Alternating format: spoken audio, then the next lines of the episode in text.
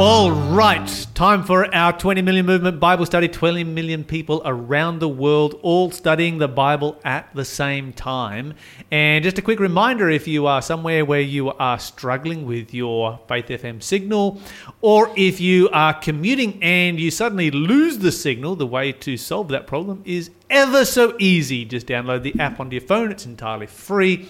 Faith FM Australia. Make sure you get Faith FM Australia and press play. And there are so many other things you can do on that app. You can look up past programs. You can look up uh, podcasts. You can look up. Uh, you can you can even make donations right there on the on the app. We always love it when people support what we are doing here at Faith FM. All right, Bible study for today we are talking about the story of a blind man. So let's um, let's talk about this blind man for a moment. A blind man who is healed in two stages. So this is a really really interesting and quite different story. We're going to go to the book of Mark. And we're going to start reading in verse 22. So that's Mark chapter 8. Yeah, sorry. Should probably should give the chapter, shouldn't I? Mark verse 22. Mark chapter 8 and verse 22, please, Angela. All right. Then he came to Bethsaida, and they brought a blind man to him and begged him to touch him. So he took the blind man by the hand and led him out of the town. And when he had spit on his eyes and put his hands on him, he asked him if he saw anything. And he looked up and said, I see men, like trees, walking. Then he put his hands on his eyes again and made him look up. And he was restored and saw everyone clearly. Then he sent him away to his house, saying, Neither go into the town nor tell anyone in the town. Okay, so this is an interesting story right here, and and it's it illustrates what is often called the Markan secret. So the Markan secret is something you find in the book of Mark, where Jesus does a lot of many miracles, particularly early on in his ministry, and he tells people to keep it a secret. Mm-hmm. So let's let's work our way through this story for a little bit. So these guys they bring the blind man to Jesus, and they beg Jesus to heal him. And so Jesus then takes the blind. He doesn't, you know, if Jesus wanted to, he could be like, oh, okay, great, yep, uh huh, be healed. Done. Mm-hmm. Problem solved, move on. The blind man goes his way, Jesus goes his way, and everybody's happy, right? Yep. Uh, there would be no difficulty, no problem at all with Jesus doing that. But Jesus doesn't do that. First of all, he takes him out of the city. Yeah, he's trying for something deeper here that he goes with all of us. We, he could help us with the surface things, but he uh-huh. wants to go to the root.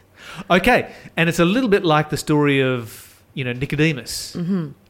where you know Nicodemus comes to Jesus and says, "Yeah, we've heard that you're a great teacher," and Jesus turns around and says, "You need to be born again." And he's like, "Whoa, where do we go here all of a sudden?" That's right. really deep all of a sudden. Absolutely. Nicodemus is like, I didn't say anything about that. And this is one of the things that Jesus does. He bypasses all of the fluff which we often use to cover our own deficiencies. He gets straight to the heart of the matter. He's like, Nicodemus, you came here to talk to me about salvation mm-hmm. because you're unsure of your salvation. And uh, if you want to talk about salvation, then let's talk about salvation. Yes. Let's not forget all the niceties, you know, great teacher, all this kind of stuff, come from God, etc., etc., etc. Let's talk about the real issues right here. Same thing with the Samaritan woman at the well. She was confronted, and right away she changes the subject to something about worship. And Jesus is like, So, tell me uh, about your husband, about all five of them. And the man which you live with now is not your husband. Right away. And that, that touched the inner part of her heart, a deep longing yeah. to be loved. And if a man is willing to talk to her and even knows the worst thing about her, and yet is still willing to have a conversation and ask her of something, which is a huge honor in that time, then this man is worth listening to. So Jesus always knows the deepest message that our heart longs for. That's a great example right there, isn't it? You know, mm-hmm. I'm just sort of thinking about that as you're sharing it.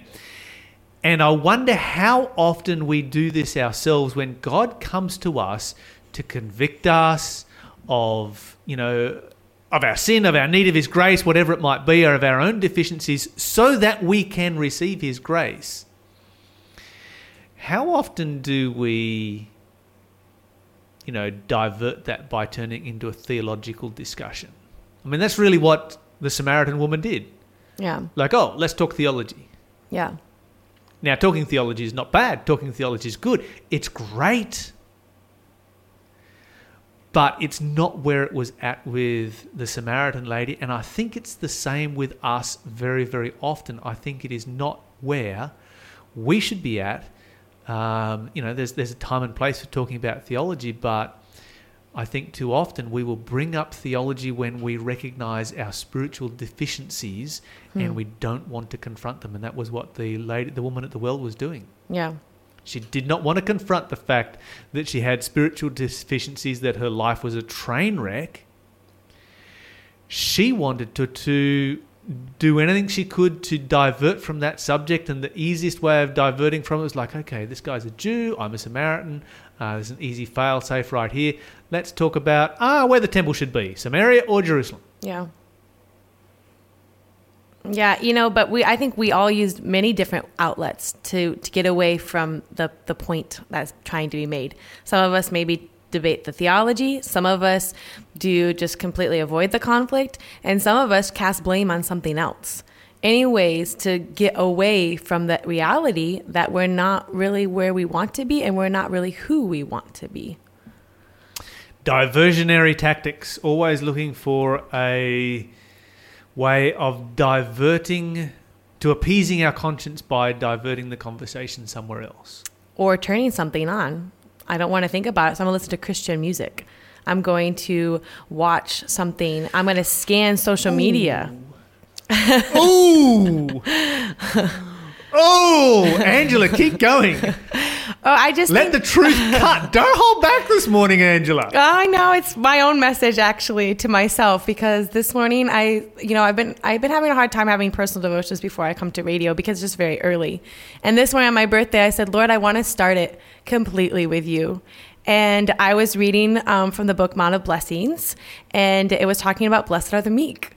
And it just really hit home for me because I was like, Lord, I am not meek. I don't think anyone would ever use the word meek to describe me. And I've always been kind of embarrassed about that because I'm like, ah, why can't I ever be meek? And then I was reading today about it and it was a love of self. And I just think it's something so simple, but we make it so complicated. We fight for ourselves because we are we love ourselves. So we we stand up for things that we shouldn't stand up for because we're not willing to humble ourselves. And so this morning I was also reading Colossians 3 about putting on the character of a new man. And I just thought it was so powerful that it comes down to simply love. And that if I am honest with myself, then I realize that I love myself more than I love God. And if I am constantly loving myself, when people come to me to help gently guide me to see a side of myself, and I just go to defense mechanism or I go to tune out mechanism, it's just because I'm trying to protect myself. Mm. So the message I, I say this morning is one that the good Lord gave me on my another year of life. Well, congratulations and happy birthday once again. Loving that, loving that, uh, loving that testimony right there of what God has done for you this morning. Yeah. You know, and I think Angela's raised a really interesting point right here because when you, you know, if you did not choose to have devotions this morning, would you have had that experience this morning? No, I would have done the typical thing where I just kind of talk to God while I drive to work this morning. And uh, you would miss out on so much of a blessing. Oh, and it was so what I needed. It was so awesome because I'm not going to lie to you. Um, it was kind of hard. I was not excited for my birthday this year um, for many reasons. It's been a difficult year. And also, you know, 31 as a woman isn't always the greatest year ever. And I said, Lord, I need help or I'm just going to feel sorry for myself. So I need to start out with that. you. You, you, do- you do realize that every woman out there who's over the age of 31 is like, no, 31 is actually a great age. Wish I could go back there right now. It's true. It's true. It's true. Ah, your 30s are your best years. This is. You're listening to the Breakfast Show podcast on Faith FM. Positively different. So what are we listening to? uh? Um, this is this is you were listening to the station ID. this is what happens when um, Lyle has a late night on Sunday night. No, it's true. I understand that, like, I am young, but it's all about perspective, right? So, For sure. when you're, you you know, when you're 31 and a lot of your um, people that you're hanging out with right now are in their early 20s, you feel like an old lady on the block. You know? But if I was hanging out with just a regular church family, then you're right. I'm doing quite well at 31. Yes, if you're if you're hanging out with uh, Shell and myself, then we would be like, yeah, wow, you know, thirties. That was the, they were the, they were awesome years. Wish we could go back there. but um, it is it is a matter of perspective. Yeah, so And- going back to that, the reason I started out with God this morning is because I had two choices for my birthday today. I could feel sorry for myself and be like, oh, this is not quite what I thought I'd have at 31. Or I could say, Lord, I'm going to spend the day finding things that I'm thankful for for my 30th year. And it was so cool because Mount of Blessings led me to Colossians 3 because it was talking about um, dying to Christ and being hidden in Him. It was the verse I was trying to find um, when I found the quote about loving myself. And then I kept writing. It was talking about the character, reading, sorry, and it was talking about the character of the new man. And then it was talking, and it had this simple statement, and it just said, "Be thankful." And I said, "Whoa, Lord, my plan! You're affirming me." so today I'm going to go find a special place in nature and find things that I'm thankful for, and reflect upon my 30th year. Okay, so you, you mentioned a moment ago that your your thirtieth year was a bit of a rough year, Yeah, but at the same time, you've been in Australia, you've been in Switzerland, France. uh huh.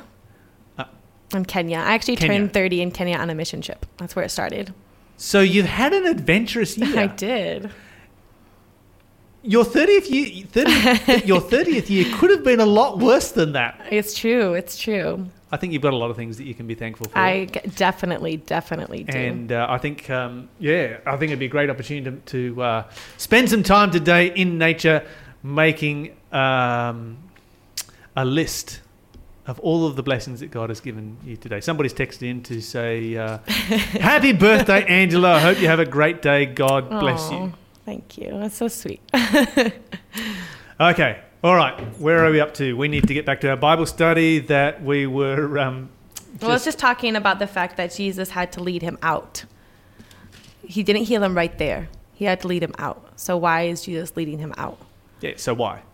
Well, because he is trying to reach this man's heart.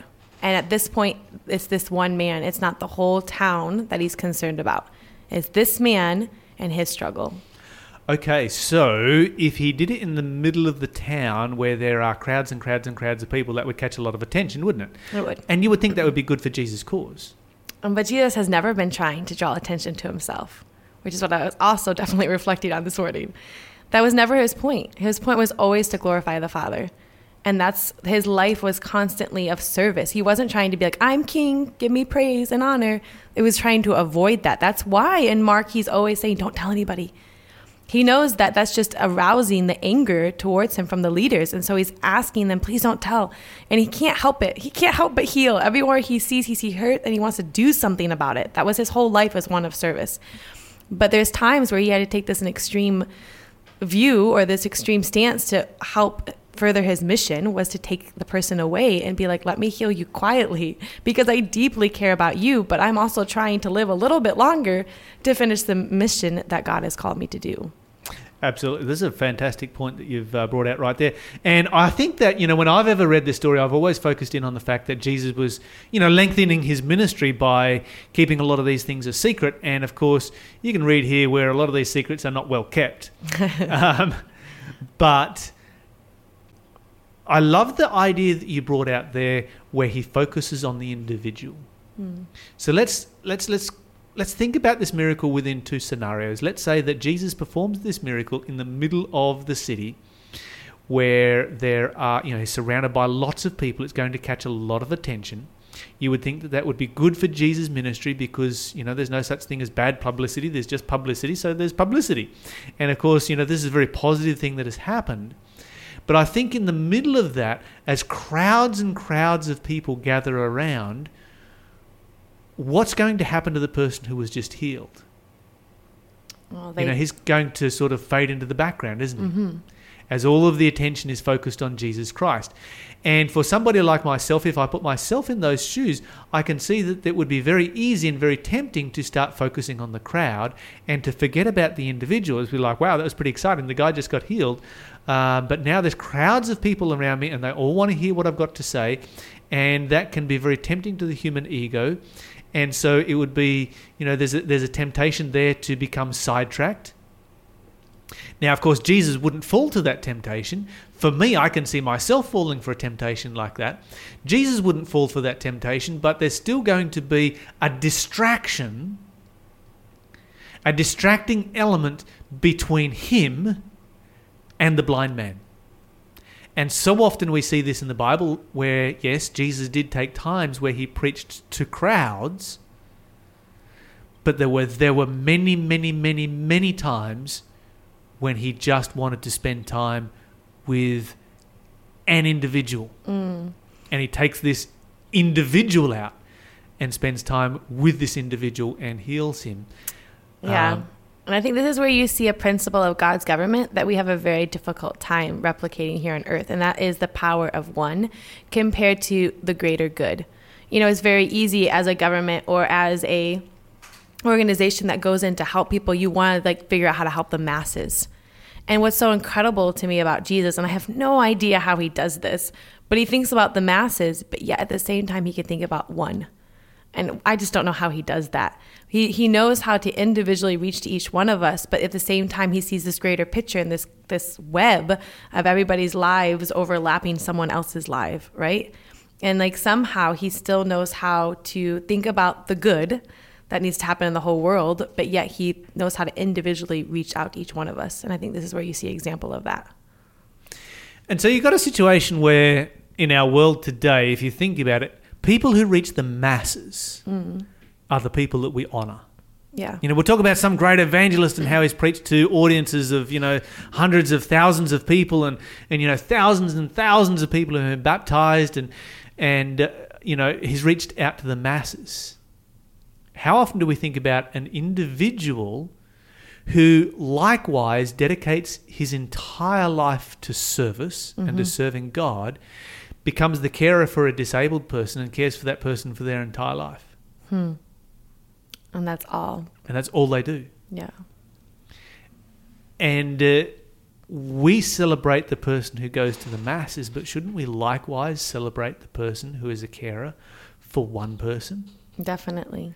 Because this is what we see Jesus doing on many occasions. He just goes and he ministers to one person. And I think that's a big wake up call to us too to invest in one. Often we just try to invest, and I know for me personally, as a teacher, you just try to like invest in everyone. And sometimes by investing in everyone, you really invested in no one. And so taking that individual time to really understand one person and, and spend a lot of time with that one person, it takes a lot out of you. And it's, it's honestly more difficult than to just keep investing a little bit here and there in everybody. Um, but I think if we did that, I mean, I just, it would be an incredible waterfall effect if we just deeply concentrated on one person, maybe every year. Just pick another person and just deeply invest in them for a year or maybe longer. But just try really, and yeah, I just did a call for myself. Deeply invest. Who am I to deeply invest in this new year of life? and the thing is that Jesus knew when to invest in one person and when to invest in multiple people. And he did both. And so there is an opportunity for both, there is a calling for both. And um, we need to know what our calling is. You're listening to the Breakfast Show podcast on Faith FM. Positively different. We are talking about the blind man who was healed in two stages. Maybe we should go on and talk about those two stages, Angela. I think actually what we've been talking about goes exactly with that. Because look at what happens in verse 24. What does he see? He sees men like trees walking. He can't see right away the first time. Why? My turn to ask the questions. because Jesus failed. That's why. Jesus tried to do a miracle, it didn't work. Hmm. So he got a blind man. He's like he's like completely blind. And Jesus um, touches his eyes. You know, takes him outside of the city. They, they get you know some privacy. Touches his eyes and says, "What do you see?" And he's like, oh, "I can see kind of men like trees. You can sort of see this fuzzy thing happening in the background." So Jesus failed. Did Jesus fail? That- what- the guy couldn't see properly, could he? Is that always Is the is it- teacher's fault because the teacher didn't teach? Who has ownership here? Okay, but isn't that a? If Jesus had not failed, he would have been able to see with 20/20 vision. um, but we forget the fact that we have a role to play. All right. Mm. So let's read the rest of the story. Where are we up to? Okay. Then he put his hands on his eyes again and made him look up. And he was restored to, and saw everyone clearly. So Jesus had to do this twice. This is the only miracle in the Bible where Jesus fails the first time round and has to go back and have another have a second crack at it. Okay. What do you You have a point to make. What do you want to make? So, so my big question is why? Okay, so let me ask this question first. Hmm. Did Jesus not have the power to heal him in one go? Definitely he did. Okay, so Jesus could have done. So therefore, the fact that he is healed in two stages is Jesus' choice. You know, for us, you know, we might have a first crack at something doesn't work. We go back, have a second crack at it, like, oh, we got there, you know. And sometimes we say, third time, you're lucky. Uh, but for Jesus, that was never a requirement because Jesus was, you know, he could always do it first time. Hmm. But he has something. But he chooses to do it in Uh-huh. two stages. because this man has a special lesson he needs to learn. Okay. Right. So let's think about this in the if you are the blind man, it's like, okay, Jesus is taking me out of the city. Something something's going to happen here. This this is going to be good. This this can't be negative. I'm with Jesus. Goes outside of the city, Jesus touches his hands and suddenly you can sort of see vague shapes moving around. How do you feel right then? Oh man, you're so close you can taste it. You're like, I'm right there. This is this is this is right here. And you know, it proves that he could obviously see before for him to know what a tree was or Okay, so he's had sight in the past. And he's like, yeah, this kind of looks like, uh, you know, big lumps just moving backwards and forwards. But he can't, you know, he can't see faces, he can't see details. I don't know. I would be like, if I was, if I was the blind man, you've heard about the miracles of Jesus. You've been taken to Jesus because he does miracles. Jesus takes you out, and Jesus is going to do a miracle. It's like, yep, great, I'm going to have my sight back. You know what it was to have sight in the past. Jesus then heals you, and it's like, wait, what? Is that all? That's how kind of how I would feel. fair enough. Like, I, I was kind of expecting to get- 22 in any vision, and now I can see light and shadows, Mm. and that's all. Yeah, it would be actually a very big disappointment, huh? It'd be a bit confronting, I think, particularly if you knew and believed that Jesus was the Messiah, was God. It's like, really? God doesn't have the power to actually give me full sight? I've only got partial sight? All right, so then Jesus comes back, has another crack at it, and this time, 2020 vision, just like that. Chaboom! It is like crystal clear, and he can see everything. So it all comes back to the question of why. Why does Jesus heal in two stages? Well, I'm not quite sure, honestly, why for the man, but I can say the lesson there for us. For sure, there's definitely a lesson for us. Okay, what's that lesson for us? Well, I think that the lesson there for us is the fact that um, if we choose to, then we can see the world how we want to see it, which is slightly completely blind, not noticing people or seeing people for how we could help them. Um, and we can have like a partial relationship with Jesus, right? We can hold them at bay and say, I will take you this much, but that, that's as far as I'll take you. I only want this much of your lifestyle in my life. I only want this much of uh, the way you should live life. For example, you know, self self humility and sacrifice. Um, I'm going to do part of it, but I'm not do all of it. Um, or you could say, God, I'll take you all the way, and then that is when we get clear vision of the world that we need to participate in, and we get the privilege of serving in. Let's say that you were born with the same eyesight that this man had in stage two. Okay. So now you can see shadows, you can see people, you know, you can see movement, all that kind of stuff, and you can function at a certain level in society. Mm-hmm. Let's say you're born that way, and no one ever tells you that it's ever different from that.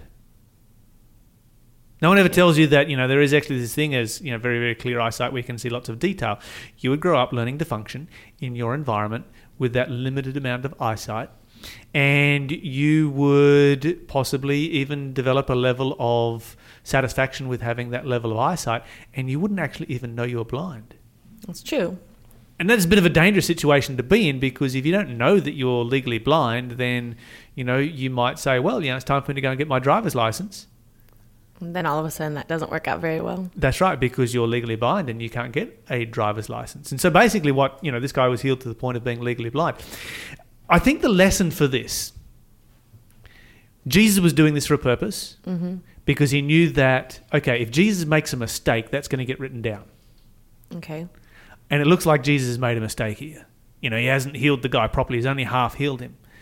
He knows this story is going to be written down and recorded because it's an aberration, and there is a lesson there for us. And to understand the lesson, we need to understand what blindness actually means. Let's go over to uh, Revelation chapter 3. Let's go to Revelation chapter 3. And very, very famous passage here. Uh, let's read from verse 16 to 18, please, Angela. So then, because you are lukewarm and neither cold nor hot, I will vomit you out of my mouth. Because you say, I am rich, have become wealthy, and have need of nothing, and do not know that you are wretched, miserable, poor, blind, and naked. I counsel you to buy from me gold refined in the fire, that you may be rich, and white garments, that you may be clothed, that the shame of your nakedness may not be revealed, and anoint your eyes with eye salve, that you may see. Okay. Anoint your eyes with eye salve or ointment or medicine so that you are able to see. Here you've got people who are followers of Jesus Christ. So they obviously have some level of vision, but they are legally blind. Mm-hmm. What jumps out to me is this you know, God says, you know, you're lukewarm, you're half Christians, you half accepted Jesus, so you've got kind of half eyesight, but they don't even know it. They have no idea that they are wretched, miserable, poor, blind, and naked. Mm. And it's something that I think that we all need to stop and think about when we read this story right here. We need to ask ourselves the question Do I see Jesus today with 2020 vision? Hmm. Or do I see Jesus with, you know, being legally blind? Yeah. And if we are seeing Jesus through that fog of being legally blind, then we need to make that full surrender to Jesus where nothing comes between us and Christ so that we can receive that 2020 vision of Jesus. That's why Jesus does this in two stages to teach us this lesson.